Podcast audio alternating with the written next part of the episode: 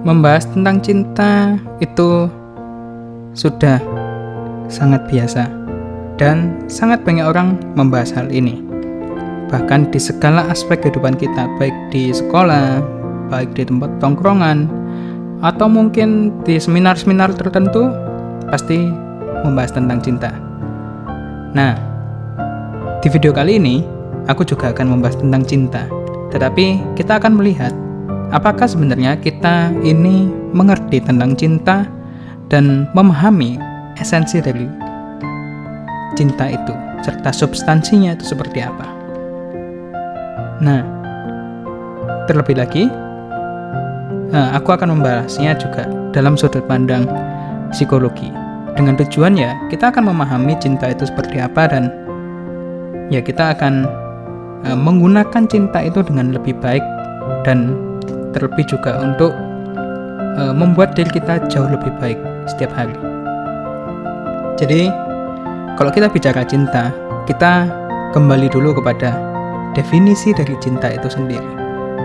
Kalau menurut seorang pakar psikologi, yaitu Sig Rubin, menjelaskan bahwa cinta merupakan sebuah emosi yang terbentuk dari tiga perasaan, yaitu perhatian, kasih sayang, dan keintiman.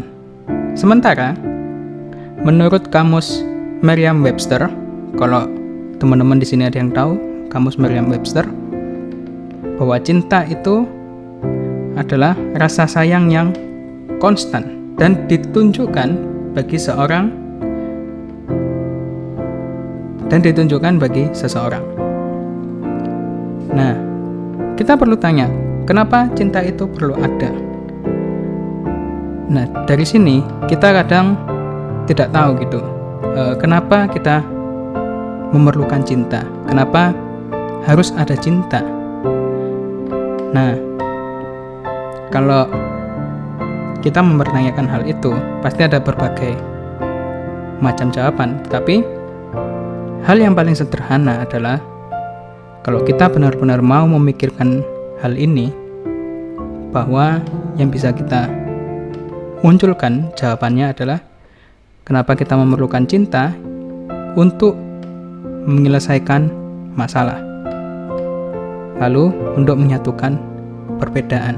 Sebenarnya kan masalah ini karena adanya perbedaan.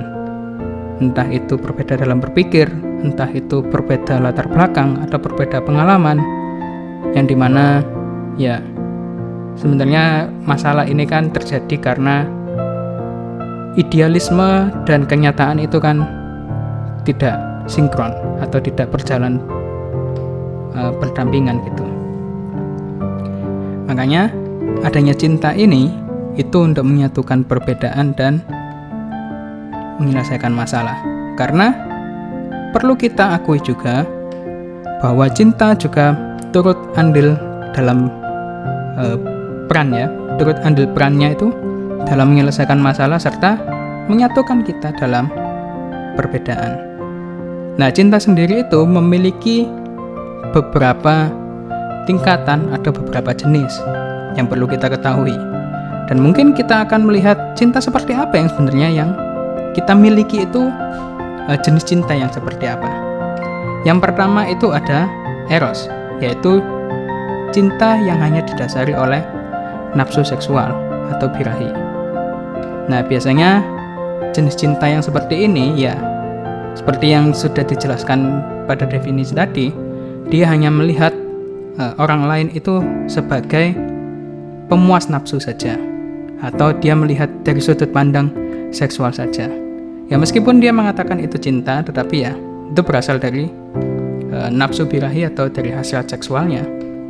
Lalu kemudian ada pilautia.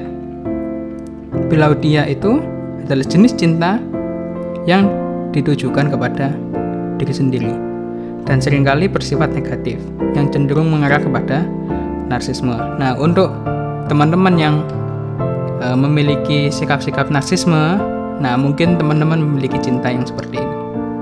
Kemudian ludus. Nah, ludus ini adalah cinta monyet ya biasa dirasakan ketika mereka jatuh cinta pertama kali terutama untuk orang-orang remaja atau untuk mereka yang baru merasakan cinta yang terasa begitu hangat gitu ya waktu pertama kali.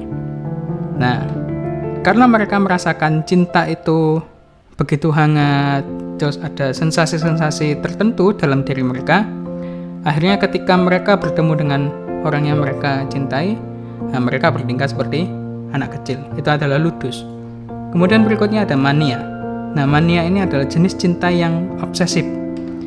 Nah, kalau teman-teman itu adalah seorang yang obsesif terhadap apa pun ya atau terhadap uh, pasangan teman-teman nah mungkin cinta yang teman-teman miliki adalah jenis mania ini nah mania ini adalah jenis cinta yang ingin menguasai orang lain mania kemudian ada pragma lah pragma adalah jenis cinta yang abadi dan hal ini hanya dapat dibuktikan melalui berjalannya waktu.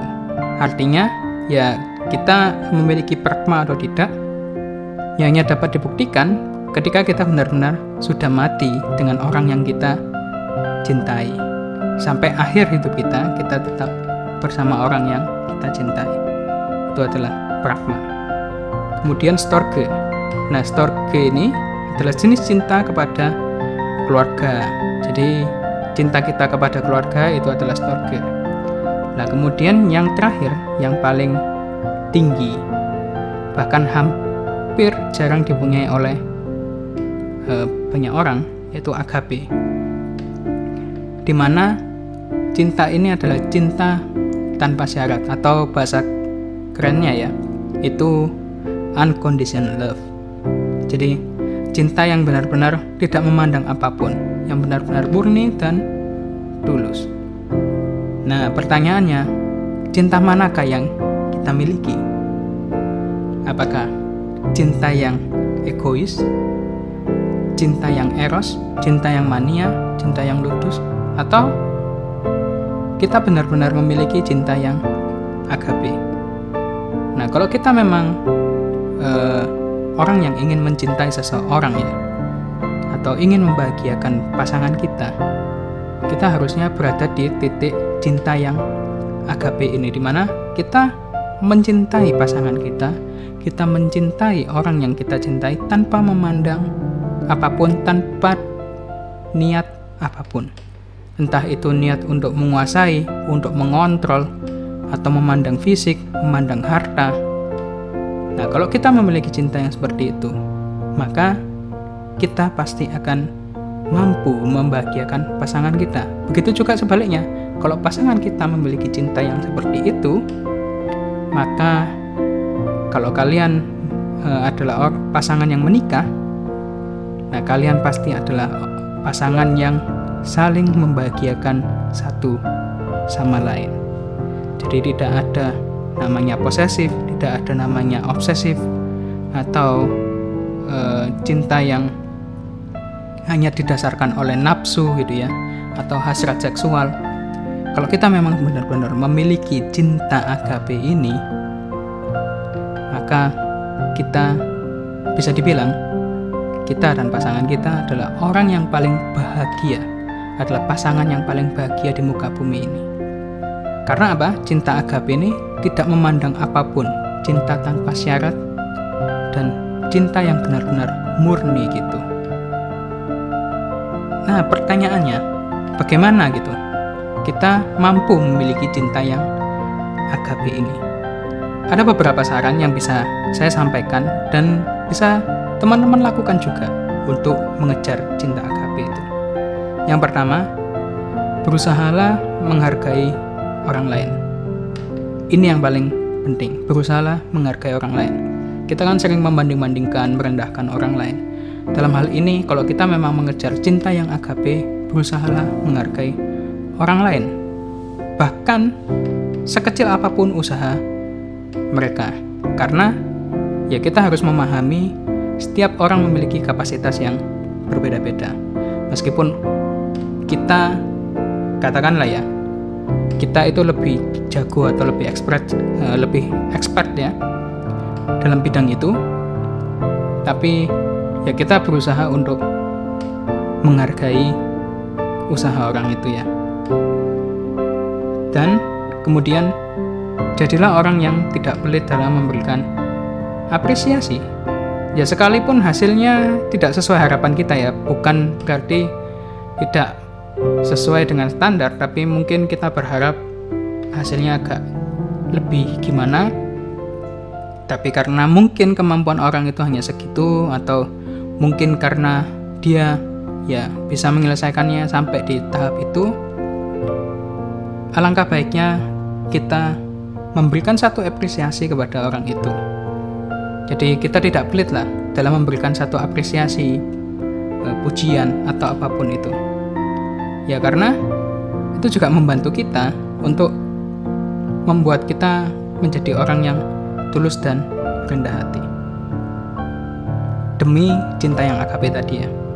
Lalu kemudian hilangkanlah kebiasaan untuk mengkritik orang lain. Karena ya dalam hubungan apa pun kalau kita adalah orang yang hobi mengkritik orang lain, yaitu hanya merusak hubungan kita.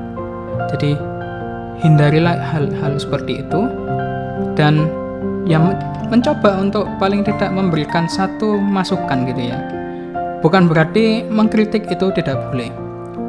Ada kalanya kita memberikan kritik gitu, tapi uh, bukan sewaktu-waktu dalam hal apa pun ya, dalam situasi apa pun kita memberikan kritik. Tetapi kita harus lihat apakah memang perlu kita memberikan kritik atau malah justru kita memberikan satu masukan dan dorongan untuk orang itu supaya orang itu bisa berkembang gitu ya. Atau mungkin kalau untuk pasangan kita supaya pasangan kita itu bisa uh, menerima gitu ya bisa berkembang juga.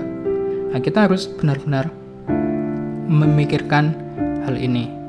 Paling tidak kita gunakan opsi untuk mengkritik itu di dalam urutan yang paling terakhir dalam pilihan kita lalu kemudian yang keempat adalah berusahalah semaksimal mungkin untuk mengerti orang lain, apa pun keadaannya.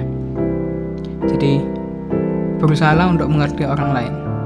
Kadang kan kita sering kali minta untuk dimengerti gitu. Kita sering kali untuk minta dimengerti, dipahami dan sebagainya. Nah, dalam hal ini kita berusaha untuk mengerti orang lain.